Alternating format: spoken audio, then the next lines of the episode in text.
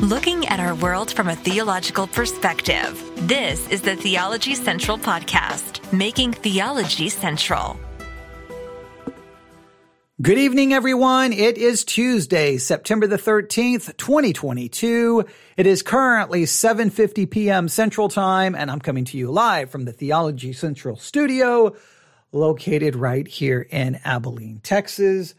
Hope you're having a wonderful evening. If you are listening to me live, if you if you're not listening to me live, I hope you're having a wonderful whatever day, whatever time it may be.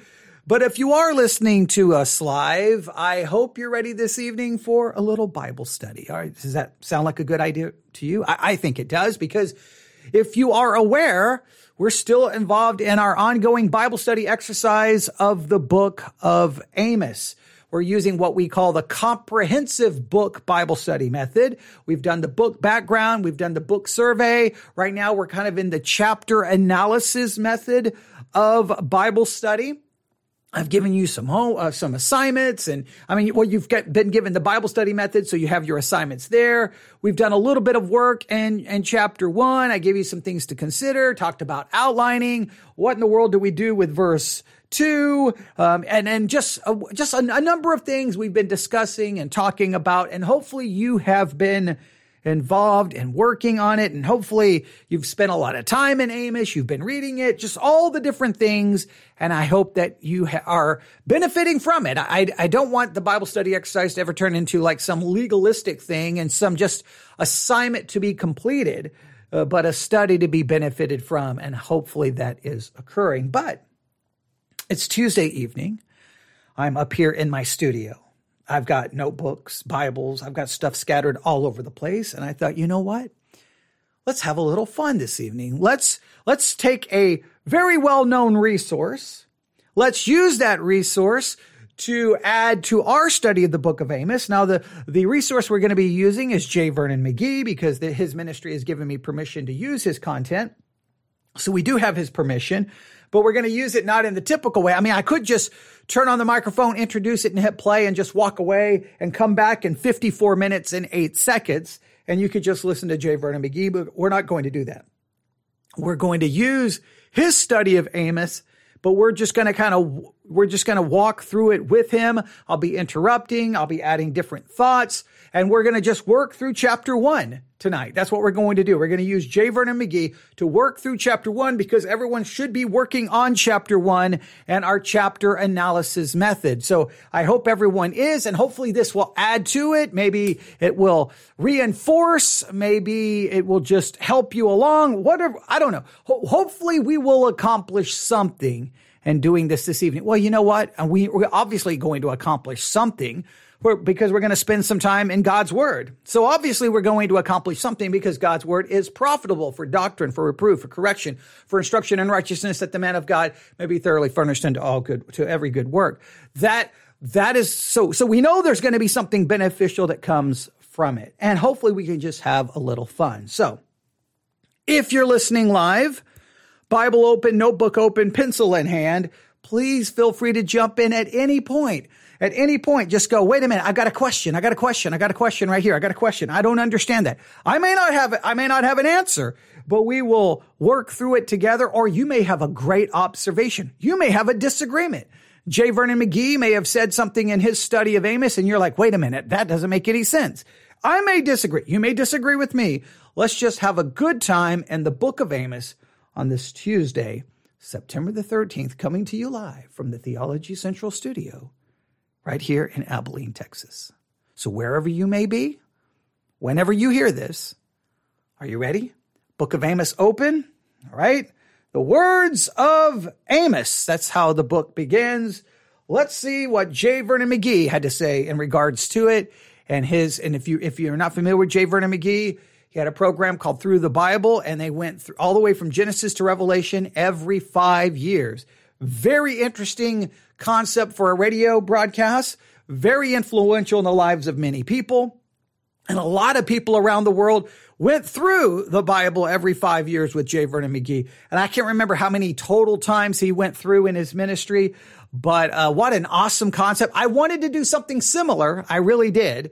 Um, with our podcast for the VBC Bible Institute, but trying to do that and doing the Theology Central podcast, uh, maybe if I was more disciplined, I don't know. Um, but, uh, well, but, but really, if you think about it, the theolo- the, the VBC Bible Institute podcast really turned into the Bible study exercise. I kind of took what, what I kind of some of the things I wanted to accomplish with the VBC Bible Institute. And I just transferred that over to the Bible study exercise and kind of reformatted it in a way that it's still like a Bible Institute. I give you assignments, I give you homework, we have curriculum. So it's still like a Bible Institute, but it, it's, we, we, I, I, I think it's a good modification of the concept. At least I hope so. So, um, I mean, again, we're always inviting anyone. Come on, be a part of the Bible study exercise. Listen, participate. That's what we want. We want people who really care about studying the Bible. And remember, this is not a program where you're supposed to be just sitting there listening passively, because in many cases I turn on the microphone and teach like I know, like I don't know. What about this? What about that? Assignments and all the other things that makes it somewhat unique. And hopefully you have benefited from it. But here we go. The book of Amos. J. Vernon McGee. We're going to utilize it. We're going to use it. I've got a lot. I've got, I've got, I don't know how many pages of notes here. I've got here. I've got, uh, I don't even know how many pages. I've got a lot of pages on Amos chapter one. Okay. So here we go. Now, friends, as we come to the little prophecy of Amos, I think first of all, that we ought to try to locate him in prophecy. We are going to find that he was born down in Judah, the southern kingdom, but he was the prophet in the northern kingdom. His message was delivered in Samaria at the king's chapel, as we shall see, and it's a most unusual message for a man to have come from such a country out of the way place. And he has a message of judgment against all the surrounding nations. And he had a global view of life and of God's program for the entire world, not only for the present then, but for the future. It makes this man a most remarkable prophet, as we shall see. He was contemporary with Jonah and with Hosea. They were prophets in the northern kingdom. He was also contemporary with Isaiah and Micah in the southern kingdom. And let me now read the first verse of the first chapter. Now, a lot of that we uh, covered and talked about in our book background portion of the study. Hopefully you found a lot of that, who his contemporaries were in the Northern Kingdom, who his contemporaries were in the Southern Kingdom, that he's from the South. He's in Tekoa. And his, um, uh, his message is, I, I, think I like the way he said that. Not only was his message to the North, in a sense, his message was, well, to the nations, because Amos starts off with judgment against the nations. I mean, if, if you, we talked about uh, what, you know, that you need to give the chapter a title, obviously, in your uh, chapter analysis, and uh, judgment on the nations would obviously be a very appropriate title for your chapter. You can go with something different. Just remember, whatever title you give your chapter, it needs to capture the contents. And it's not so much an attempt to interpret it, but just to uh, observe what is there. And clearly, chapter one is about judgment upon a number of nations. All right. Let's continue. The words of Amos, who was among the herdsmen of Tekoa, which he saw concerning Israel in the days of Uzziah, king of Judah, and in the days of Jeroboam, the son of Joash. Now, this is the one that's labeled Jeroboam the second, by the way, king of Israel, two years before the earthquake. Now, I want to approach this prophet a little bit different than we've approached any other prophet before. I want us to get acquainted with him personally because to get acquainted with this man, to me, is to love him and to understand his prophecy better. Now, I want to turn to the seventh chapter and get a personal insight into this man and his ministry yonder in Samaria in the northern kingdom. I'm turning to chapter 7, verse 10. Then Amaziah, the priest of Bethel, said to Jeroboam, king of Israel, saying, Amos hath conspired against thee in the midst of the house of Israel. The land is not able to bear all his words. For thus Amos saith, Jeroboam shall die by the sword, and Israel shall surely be led away captive out of their own land. Also Amaziah said unto Amos, O thou seer, go, flee away into the land of Judah, and there eat bread, and prophesy there. But prophesy not again any more at Bethel, for it is the king's sanctuary, and it is the king's court. Then answered Amos, and said to Amaziah, I'm no prophet, neither am I a prophet's son, but I'm an herdman and a gatherer of sycamore fruit. And the Lord took me as I followed the flock, and the Lord said unto me, Go, prophesy unto my people Israel. And then you have the message. But this now brings the man before us. Now, I want us to look at him, and I have labeled him the country preacher who came to town. And you find, first of all, his birthplace, where he was raised, his hometown. Six miles south of Jerusalem, there is the familiar place of little Bethlehem. The prophet had said, Though thou be little among the thousands of Judah, yet out of thee shall he come forth. Bethlehem has become famous, but there was another little place that was six miles southeast of Bethlehem called Tekoa, and it is not so well known. In fact, Amos is not even mentioned anywhere else in the Old Testament. There is a Amos in Mary's genealogy that's given in Luke, but no relation to this Amos at all. And the little town of Tekoa that he came from is practically an unknown place. It was a place where a prophetess came and gave David a message, and David was familiar with that area because that is the area he'd gone in to hide from King Saul.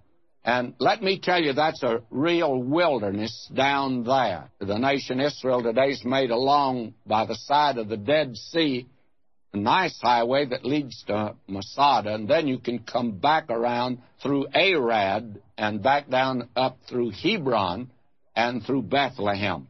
But you don't get near Tekoa because it is over in that wilderness.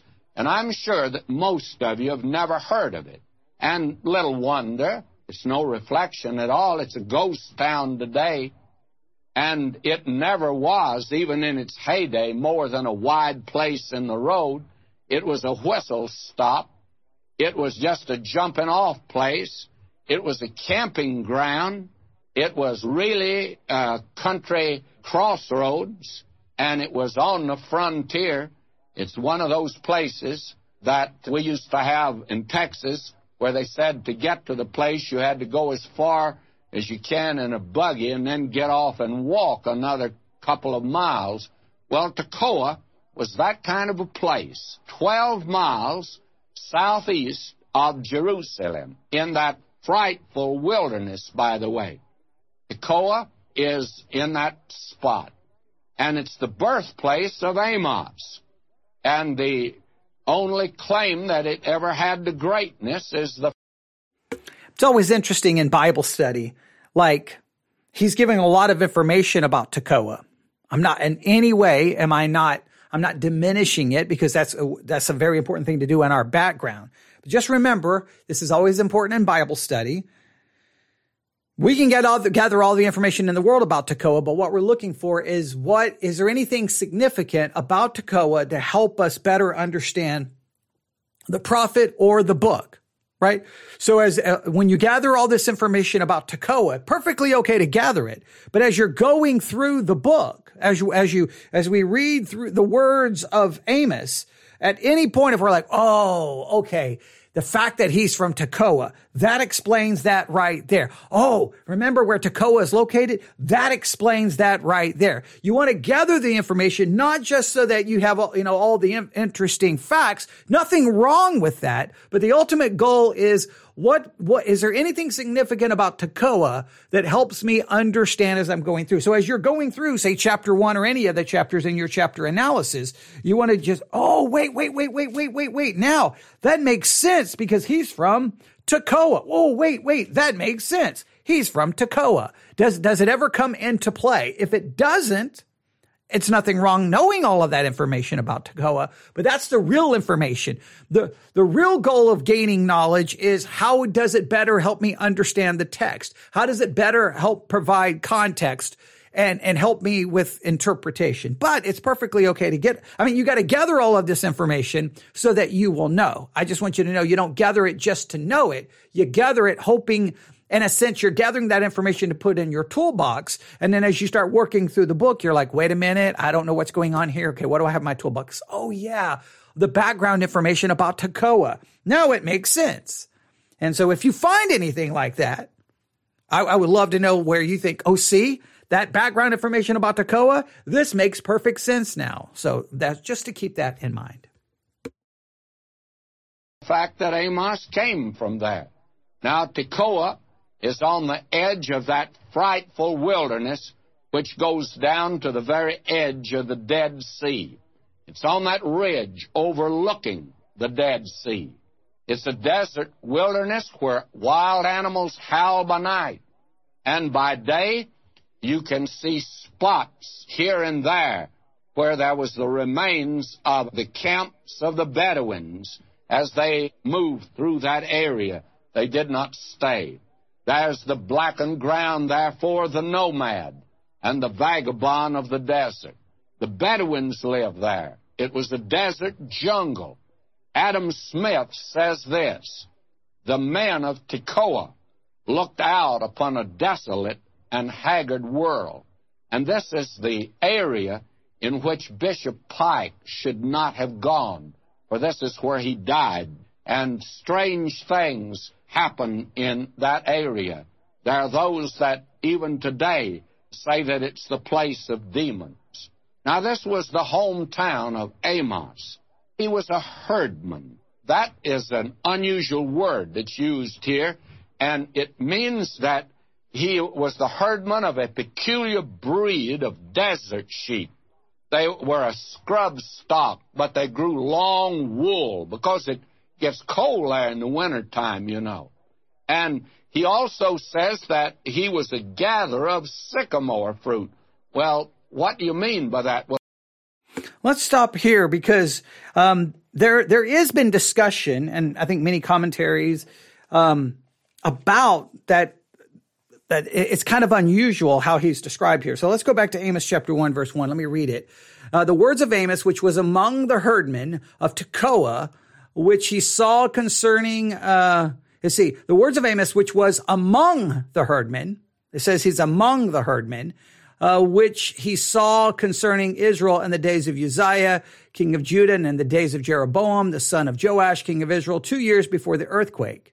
Um, and and he said, uh, the Lord. Well, okay. So he it's just the King James says he was among the herdmen. He was among the herdmen, which is interesting. I'm going to look at that verse one second because there is some discussion here.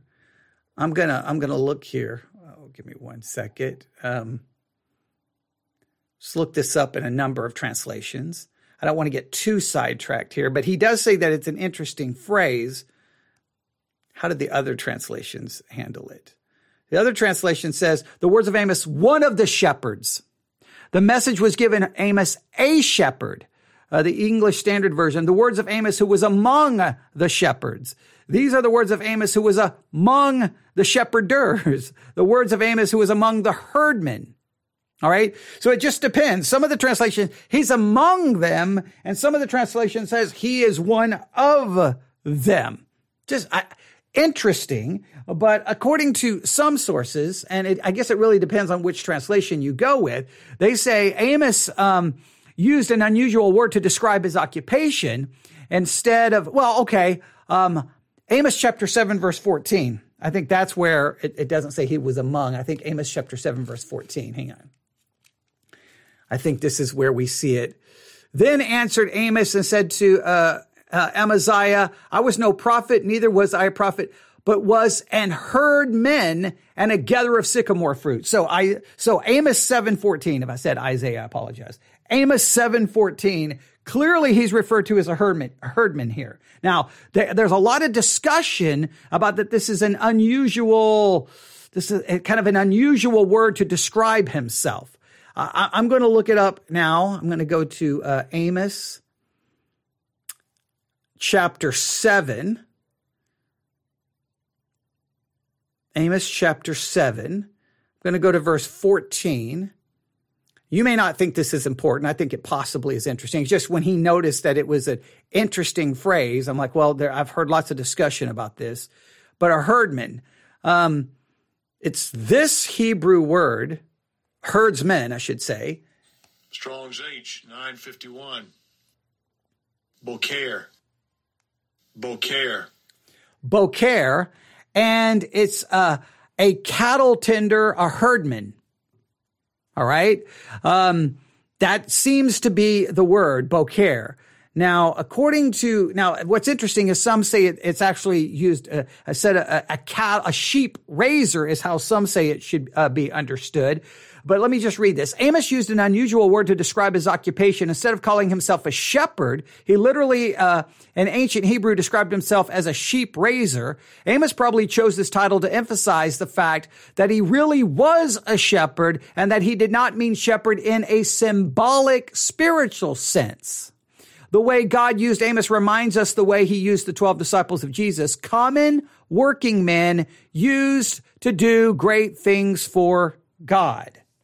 So uh, I think it's interesting. Uh, and, and, and uh, Amos 1, he's among them, but chapter 7, he really refers to himself, verse 14, no question about it, as a herdman and a gatherer of sycamore fruit. And it seems almost like he's, he, that the term is used to make it very clear this shepherd is not in some like, oh, see, he was a spiritual shepherd. No, he was an actual raiser of sheep or a raiser, uh, a cattle raiser, however you want to use the term. It wasn't symbolic. Now, I think sometimes in preaching, we like to use the shepherd idea in a more symbolic way, but I do like the fact that if we look at it in a more literal way, a gatherer of sycamore, um, as, as it says in 714, a gatherer of sycamore fruit and an herdman, when you look at it, that this is just your, can we dare use the word layperson, you know, non, you know, not a professional minister, but you're a layperson, but used by God to deliver the word of God. Maybe we need more lay people who are prepared to share God's word. May, maybe. I don't, I don't know. There's, uh, I'm not saying we should draw a major spiritual picture there, but everyone always seems to say it's unique the way he describes himself. J. Vernon McGee didn't go into great detail, but even he said it was somewhat a unique way of describing himself. So is there significance there? You can draw your own conclusion. Then, now, a gather of sycamore fruit. The literal is a pincher of sycamores.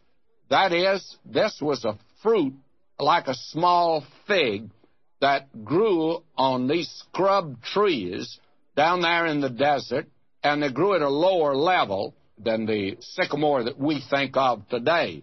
And Amos actually then had to travel to his job. He was a migrant worker, if you please. His sheep and his sycamores pushed Amos far out into that desert. He was truly a farmer. He was a country rube. He was a rustic. He was a yokel. He was a hayseed. He was a country preacher. He was a clumsy bumpkin and all thumbs among the ecumenical preachers up yonder in Bethel, where one of the golden calves was. He was that kind of a man. Now, before you laugh at him, may I say this? He was one of God's greatest men. He was a remarkable individual. Listen to what he says, verse 15 of chapter 7. And the Lord took me as I followed the flock. And the Lord said unto me, Go, prophesy unto my people Israel. And so God. I'm not a big fan of when preachers like, this was a great man. You know, David was a great man. Abraham was a great, Amos was a great man. Moses was a great man. I, I'm not a fan of that. There aren't any, I think in God's kingdom, there aren't great men. There is a great God and, and average men, sinful men, weak men bring the word of that great God. Or we could say it, weak men, fallible men, sinful men bring the word, the great word of the great God. I don't think there's any great men. You say, oh, but they're great. They, uh, they may be great. One, because you don't know what's going on in the ends. They may look great externally, but I guarantee you they're nowhere that great internally. And then some of the men in the Bible who we may perceive to be great, they weren't even great externally when you look at their actions. But what happens is someone like Amos, you know, comes on the scene, there's not a lot maybe said about him, but because no major sin is recorded of, we're like, he was great. The apostle Paul, he was great because we don't have a specific major sin recorded of him. Even though he says the things I want to do, I don't do, and the things I don't want to do, I do. Everyone's like, well, it couldn't have been that significant. I mean, it wouldn't have been scandalous. It wouldn't have been, he wouldn't have been in trouble. No how do you know? Okay, that's, that's the, that's the thing. So I don't think there's there's not great men. There are no. I, I, I you may disagree with me, but my philosophy, my theology says there are no great men. There are weak, fallible, sinful men who bring the words, the great word of the great God. God's word is great. God is great. God's salvation is great. God's character is great. God's attributes are great. God's will is great. I mean, we can go on and on about the greatness of God, but the, we are just weak, fallible people who have a Bible and we proclaim that word. I think we need to get away from there being great men. And, and people will do that, especially with their favorite preacher. Oh, you know, R.C. Sproul was a great man. MacArthur is a great man. No, they're all sinful, fallible men. Sometimes we think they're great until the curtain gets pulled back and then we're like, oh no, oh no. And then usually once the curtain gets pulled back, we're like, well, I never thought they were that good anyway, and I never liked them anyway. Then all of a sudden we like, we want to defend our. No, weak, fallible men. That's what we all are. There is none great. There is none good. We're all sinners. That's my perspective. You you may have no problem with calling the people in the Bible great, but I, I don't think they're ever put forth as great. A great God who does great things with a great message and a great word. And he has to use, well, weak, fallible people to deliver that word. God sent him all the way from way down there in the country, in the desert, in the wilderness, all the way up to the northern kingdom to Bethel, one of the capital cities where you find the city folk living, where it was altogether different than where he came from. God called him to preach. God gave him a message. And God sent him to Bethel. And he came there. Now, it was really, at first, the capital of the northern kingdom. And it was the place where there was one of the golden calves. It was the center of culture and also cults. It was where the sophisticated and the suave folk moved. The jet set lived there. It was the place that was blase and brazen. It defied God. It was also the intellectual center. They had a school of the prophets there. The seminaries taught liberalism there. They taught about the Graf Wellhausen hypothesis that denied the inspiration of the Pentateuch and the German theologian Bultmann. They went in for all the latest down there, you see. Now, what Bethel did was the thing to do. When they first introduced filter tip cigarettes, why, Bethel was the first place that they were advertised and were used. Then it spread out everywhere. And it also was the place where they worshiped a golden calf and had turned their backs upon Almighty God. And it was the place where you could go to see the style show, the styles that would be popular the next year. Are we going to wear the wide lapel next year? Uh, will there be two or three buttons on the coat? Should you leave the last button unbuttoned to be in style? Well, you'd go to Bethel to find that out. Well, here comes to town this country preacher, this prophet of God, with a message. Most unusual message. He's different from any other prophet. You're going to find out his prophecy is different, friends. And actually, the suit of Amos was not cut to the style of Bethel. And neither was his message cut to the style of Bethel. You didn't hear this man given the type of messages they gave there. In the King's Chapel, there was always a mild mannered preacher, very sophisticated, well educated, but a rank unbeliever who stood in the pulpit and gave little comforting words to the people. He gave them pablum and saccharine sweetness in the message. But now here's a different man. And when Amos arrived, they stared at him at first. But they were very indulgent, of course, there. They were broad minded, you know. So they smiled at him. I think he had on high button yellow shoes. That, of course, is coming back today, and I don't know whether it was ever in style in Bethel or not, but at least it was not in style when Amos arrived, and his suit didn't fit him. He unfortunately had the bottom button button, which he should not have done, and he had on his first necktie, and it looked like it had been tied by a whirlwind or something like that again, this is one of those things preaching does where we take something and we take a couple of facts and we really start embellishing and trying to create an image and try to create an image. And, and it's always like, when do you go too far?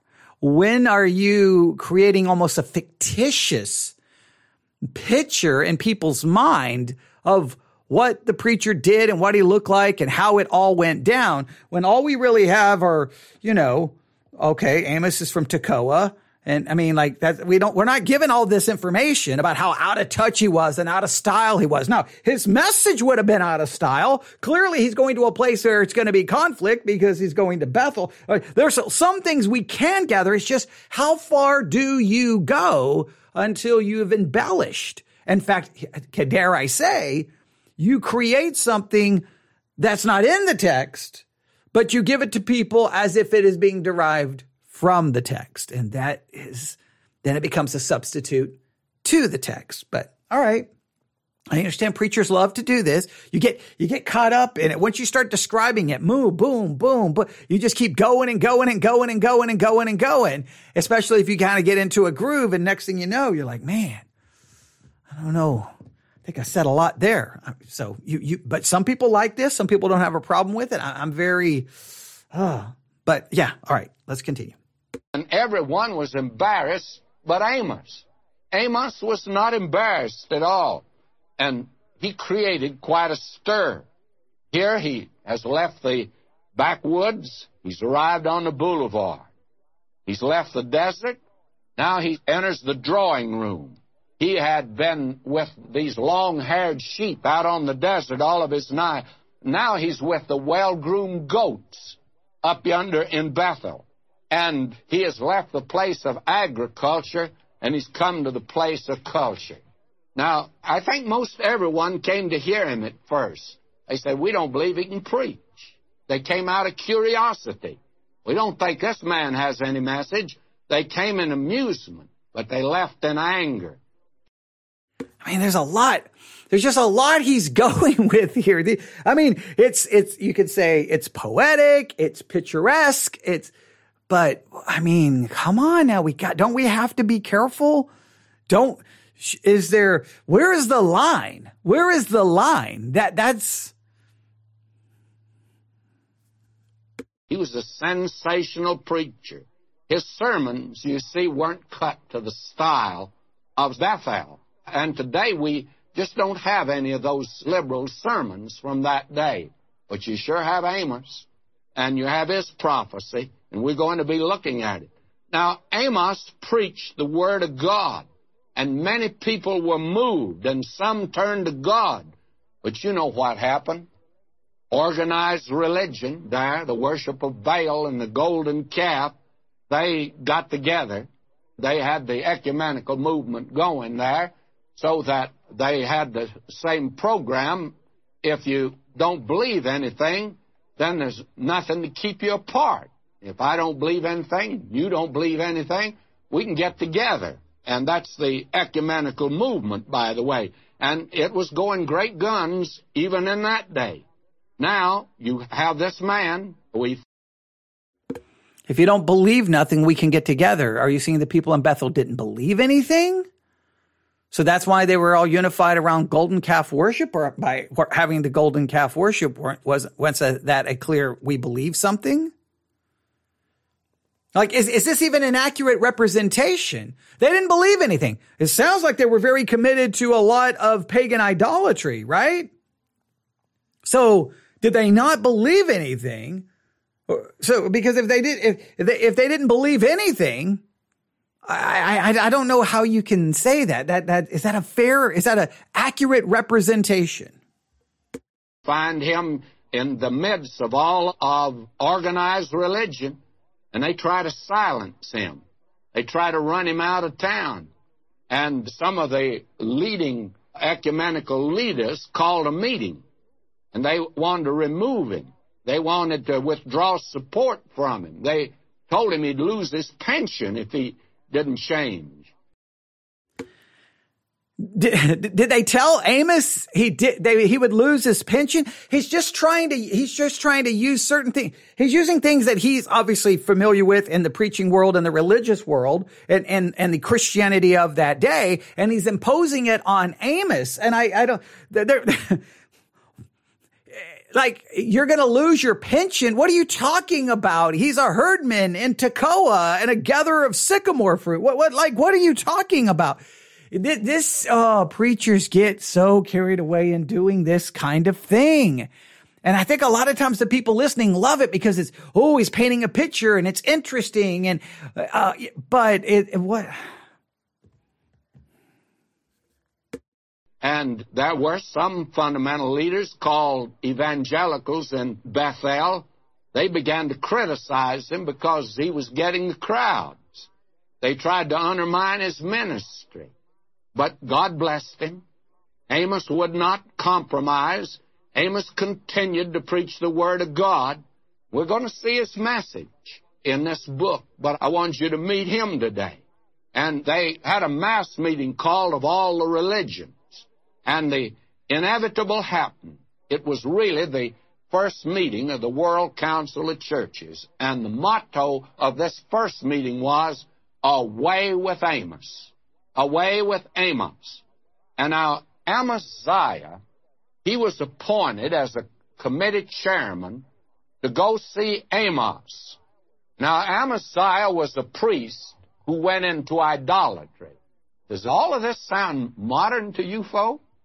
It's uh, same old story. We think it's modern.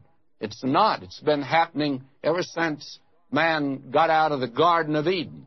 Amaziah was the hired hand of religion.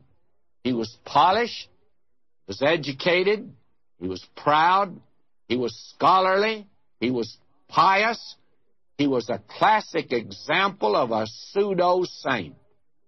Cleverly and subtly, he worked a master stroke. He got the king to support him because he believed that the church and state and religion and politics should be combined. And so the thing that happened was this. Verse 10, back of chapter 7 now. Then Amaziah the priest of Bethel sent to Jeroboam, king of Israel, saying, Amos hath conspired against thee in the midst of the house of Israel. The land's not able to bear all of his words. For thus Amos saith, Jeroboam shall die by the sword, and Israel shall surely be led away captive out of their land.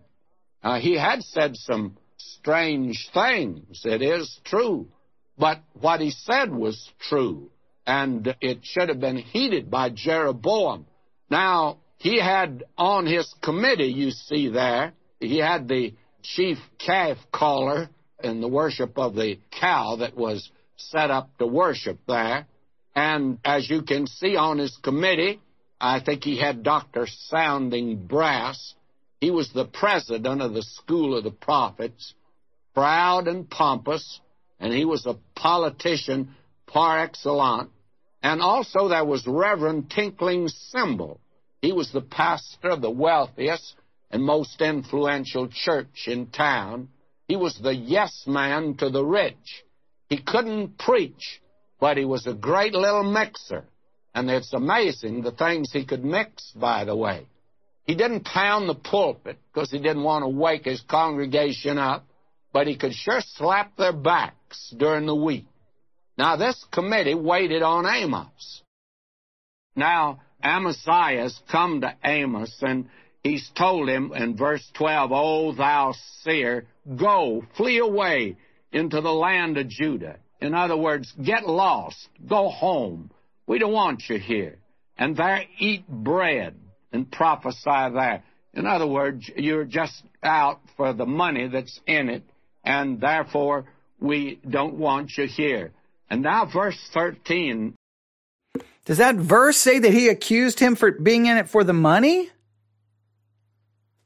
He's imposing a lot of, obviously there's a lot of things going on in Christianity that he had encounter that obviously bothers him greatly. And he's taking those things that bother him and imposing it into this scene or adding it to the scene to kind of embellish, add to, paint in, fill in uh, the, the painting, fill in the picture, but is it, is it an accurate representation of what's going on? Is it really, he's really trying to put it in the context of evangelical Christianity in whatever year J. Vernon McGee taught this, 70s, 80s, whatever, whatever it was, 60s, uh, whatever. So we'll have to, we'll have, we'll just, we'll just see where this goes. I tell you, it's the crowning insult of all he says, But prophesy not again any more at Bethel, for it is the king's sanctuary, and it is the king's court.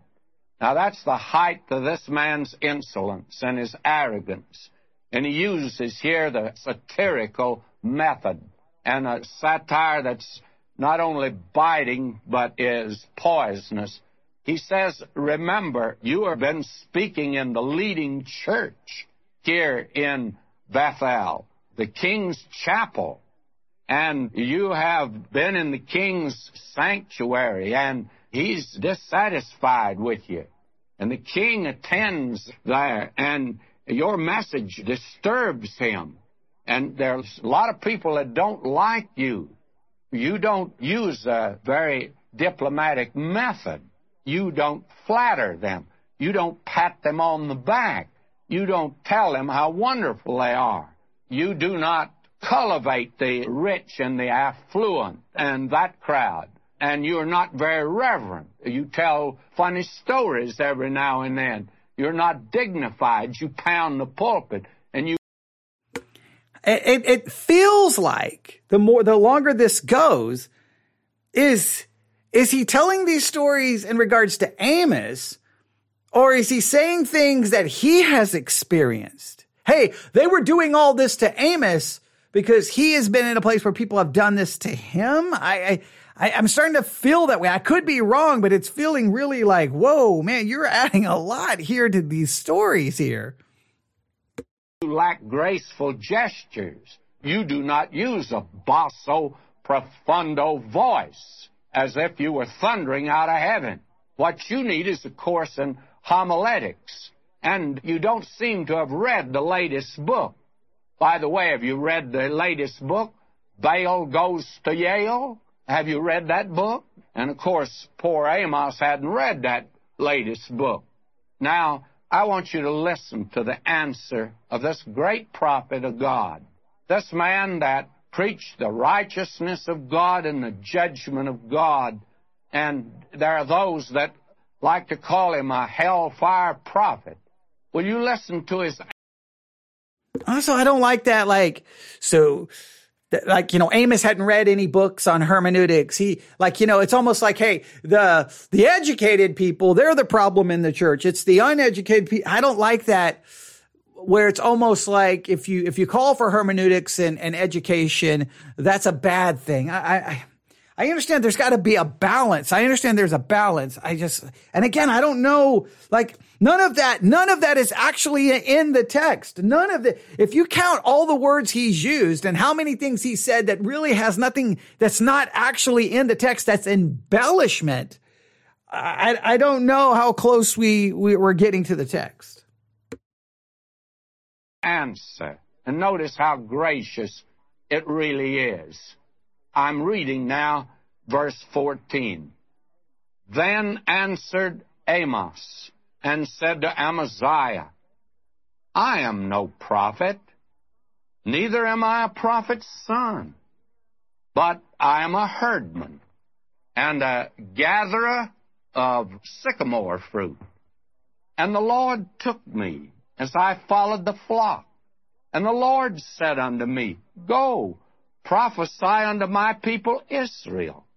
And then he continues on. We'll pick up that message later on that he had to give. I'll just read verse 16. Now therefore, hear the word of the Lord.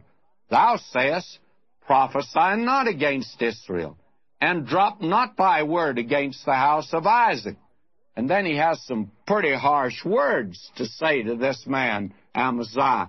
But now we're going to come back to that here because this is very important. Now, I ask you a very fair question. Does his answer sound like that of a fanatic? Frankly, I have one criticism of Amos. He's too naive. He's rather artless. He's rather simple. Now, down in the desert of Tekoa, he knew his way around. He could avoid dangers at home in the jungle that was filled with wild beasts. But on the asphalt jungle of Bethel, he was rather helpless. And by the way, there is a jungle in this world today. The world is a real jungle, the world of flesh and the devil. And today you'll find in church circles sometime in the liberal circle. It's a little dangerous, and it's a little dangerous in the fundamental jungle at times. You're not really safe today. There will be someone there that will want to tear you to pieces. There'll be the roar of some big lion, Mr. Gutrocks, and he's on the board of deacons. And I tell you, you better pat him on the back. You better play up to him. And then there's the hiss of a serpent in the asphalt jungle today. That's Mrs. Joe Dopes. She's got a poisoned tongue. You remember James said something about poison is under their lips? Worse than a rattlesnake bite to have some of these criticize you today. It'd be better if you were bitten by a rattlesnake. And this man Amos, He's very naive. He says, I know it. You say I'm no preacher. I know it. I'm no preacher. You say that I'm not a prophet. Why, I'm no prophet. I'm not even a prophet's son. I'm a country boy. But God called me. But listen to him at verse 15. And the Lord took me as I followed the flock, and the Lord said unto me, Go prophesy unto my people Israel. He says, You want my credentials? Here they are. and may I say to you, if you give out the Word of God today, you're going to be challenged. it's quite interesting that the very day that I'm making this tape, a letter came in from Salt Lake City, Utah, and it has a very devious argument here, but he concludes. He says, I'm interested in knowing how you got your authority. Well, may I say to you, I can answer that very easily. When I was in my teens, God called me. And I knew He called me. Now, somebody says, then you had great faith, and as a poor boy, I had no faith at all. I never believed the Lord had ever let me get through school, even. Be very frank with you. I had no faith at all. I just had a tremendous and overweening desire to want to do the thing. And that's the thing that prompted me to go on. But I'm now toward the end of the journey, and I have news for you. I know now I was called. And so I don't need to give you my authority, by the way. And I want to be just as naive as this man is. But he's a little too naive the way I look at it, but the Lord was leading him. Now, he wasn't giving the message of man. He was giving a message from the Word of God. He preached against sin. He was no mealy mouthed preacher. He was not giving out saccharine sweetness and artificial light and ersatz bread. He wasn't spraying the perfume of synthetic human goodness over a, lot of foul smelling garbage. This man knew that you could not take a gallon of Shalimar perfume and pour it on a pile of manure and make it any sweeter than it was. He made it very clear that God was not soft. He was not sentimental. He was not shallow. And he did not indulge in random speaking and entertaining. He did not deal in vague generalities. Someone put it like this concerning a preacher several years ago. He says the way he preached was, you must repent as it were, believe in a measure, or be lost to some extent. Now, there are three areas in which this man spoke, and we are going to note them as we go through this little book of Amos when we get to them. Now, to me, the most amazing thing about this man is this. He was practically an unknown when he arrived in Bethel. He's still rather unknown, but Amos in our day is a name that is associated with another name, Andy. That is, those of us of the older generation remember Amos and Andy. Well, actually, in Amos's day, back in Bible times, it was Amos and Hosea. They went together. They were contemporary prophets. I'm sure knew each other. And as we've already seen, Hosea emphasized the love of God, but that a God of love intended to judge sin. Now, Amos, he speaks of the lofty justice and the inflexible righteousness of God that causes God to lead to judgment. I'm presented here at the beginning now. I go back to chapter 1 and start here that we might see the message of the man. I think now we know a little something about this man. He's a fearless man, an outstanding man, and he is giving out a message. But the thing that really startles me is that this man has a world view. He has a global conception. He speaks first here to the nations that were contiguous to and surrounded the nation Israel. And he spoke to the great world powers of that day. Now, that wasn't something new. Later on, the other prophets did it also. You find that Isaiah, Jeremiah, Ezekiel, and certainly Daniel but the method of those men was first to speak of God's judgment of the nation Israel. then they would take up the different nations. Now, Amos reverses that method. He's now that's an interesting observation. Okay. Now that he's kind of done with the embellishing, now maybe he'll get right down to the actual text and maybe we'll, we'll get there. And again, you, it just, you, we could have a long discussion about the embellishing and what you think about it.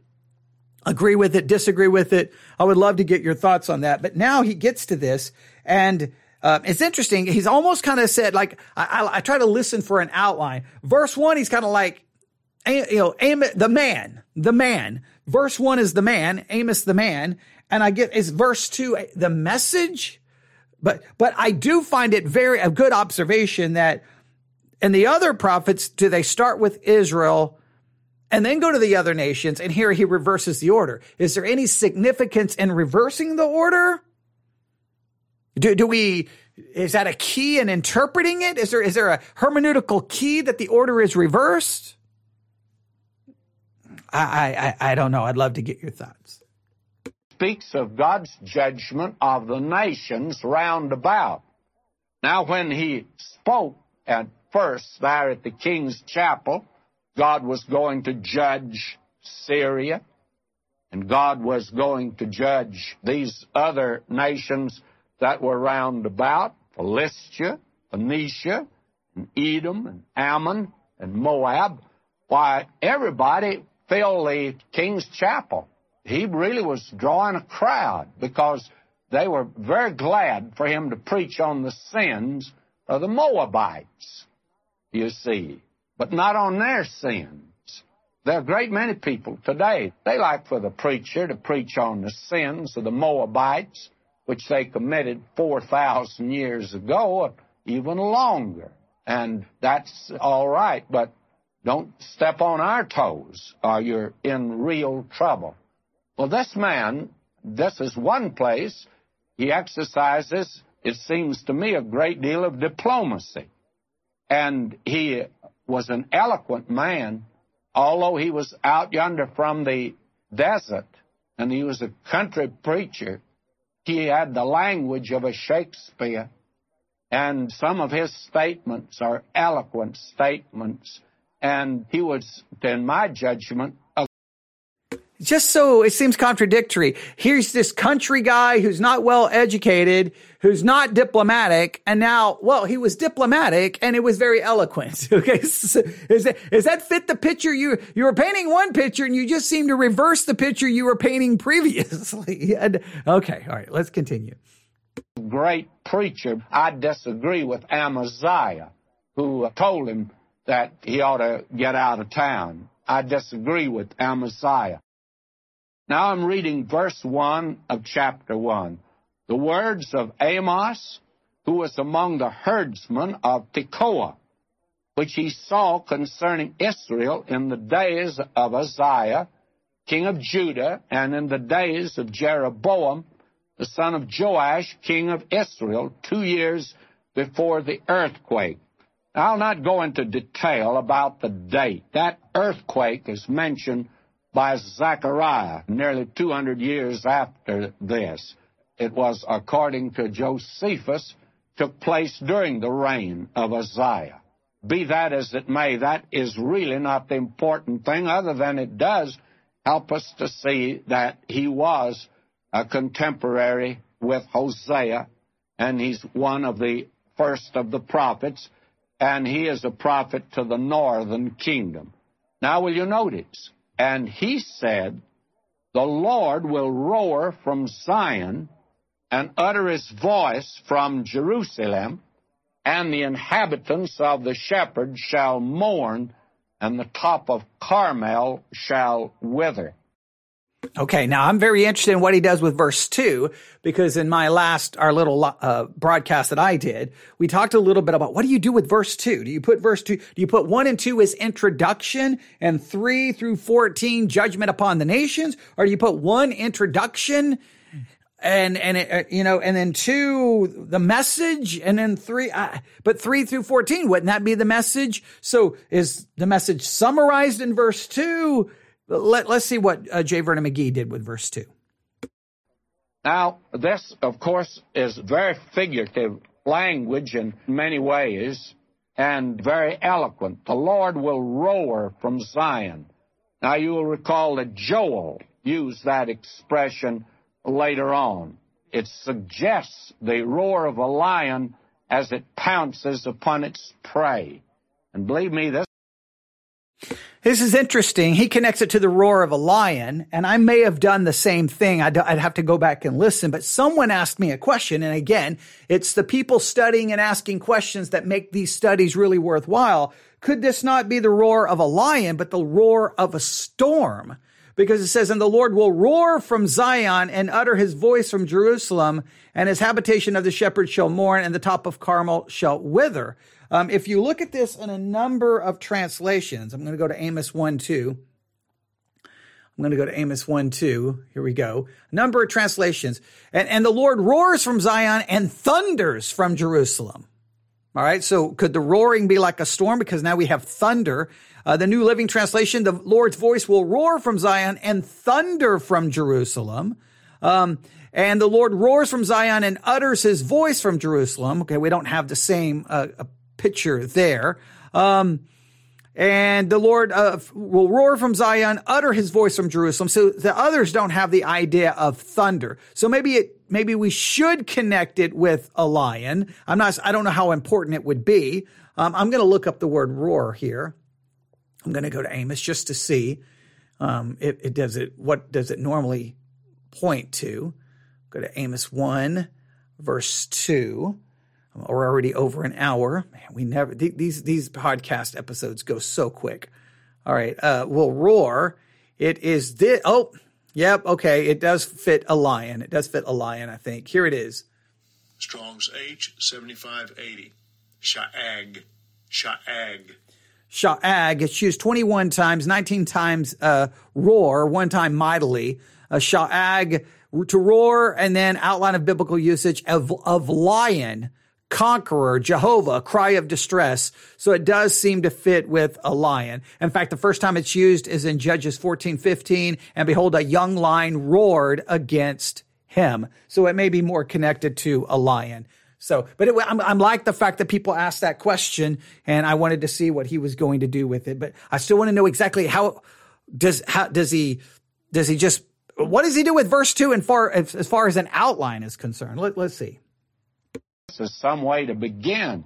The Lord will roar from Zion like a lion, and it speaks of the coming judgment of God upon the nations that were round about. And the habitations of the shepherds shall mourn, and the top of Carmel shall wither. And that speaks apparently of a drought that was coming and of a famine that would come upon the land. It would be a famine that would extend throughout the entire land. I came over Carmel, where Haifa is, and I noticed how beautiful it is there, and the wonderful shrubbery they have today, and the lovely flowers that are there. Must have been that way in the day of Amos, also in the day of Elijah. But now there is coming this drought, that Carmel that was so beautiful shall wither. That's interesting. So it's figurative language, but he thinks it's describing something very specific and literal. And that what it's describing here, uh, it, that it's going to describe a great drought and famine.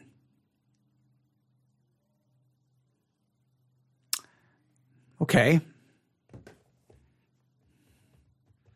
That's interesting. I, I, I, would be interested to know how he came to said conclusion. Did he come from by reading a commentary? All right, l- let's continue. Now we have in verse 3 a section, and I think. All right, we'll stop right there because we, we've made it to uh, verse 3. So I'm going to put, uh, I'm going to put uh, 30 at the 35 minute mark. Amos McGee. All right. We will we'll pick this up tomorrow and we will finish it up tomorrow. We don't have that far to go. I could probably do it right now, but we're already over an hour. Um, he's, he's got, he did a lot of interesting stuff. So we see the danger of possibly embellishing. And I guess I will leave you with this. So I think roar, maybe lion, it works, but I would just ask you this question. Amos 1, 2, what would make you think he's referring to famine and drought? And when did that happen?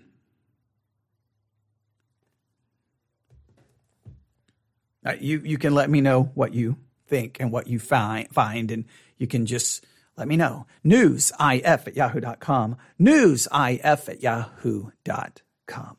We'll stop there. I know kind of an abrupt stop, but we're already in an hour and five minutes. We'll pick this up tomorrow. We'll we'll we'll we'll make it through this, and then if everything works correctly tomorrow night, um, we'll be we'll do more of our observational reading in the book of Amos uh, because we're behind in doing that in the church. I started it in the church. I want to finish it in the church. So we will do that tomorrow. And I don't know, we're going to try to go as fast as we can and see if we can finish the observational reading. And then, then we'll, then we can then expedite maybe kind of our chapter analysis and we'll see. We got lots of things planned trying to get us through the book of Amos. Hopefully you're enjoying the study. And again, if you're not utilizing the Bible study method, then you're kind of missing out, but hopefully you will do something with Amos during this time of study and benefit greatly from it. All right, there you go. We'll stop now. Email me, newsif at yahoo.com. Everyone have a great evening, and we'll tomorrow we'll pick up Amos and we will finish this look at Amos chapter one. All right, God bless.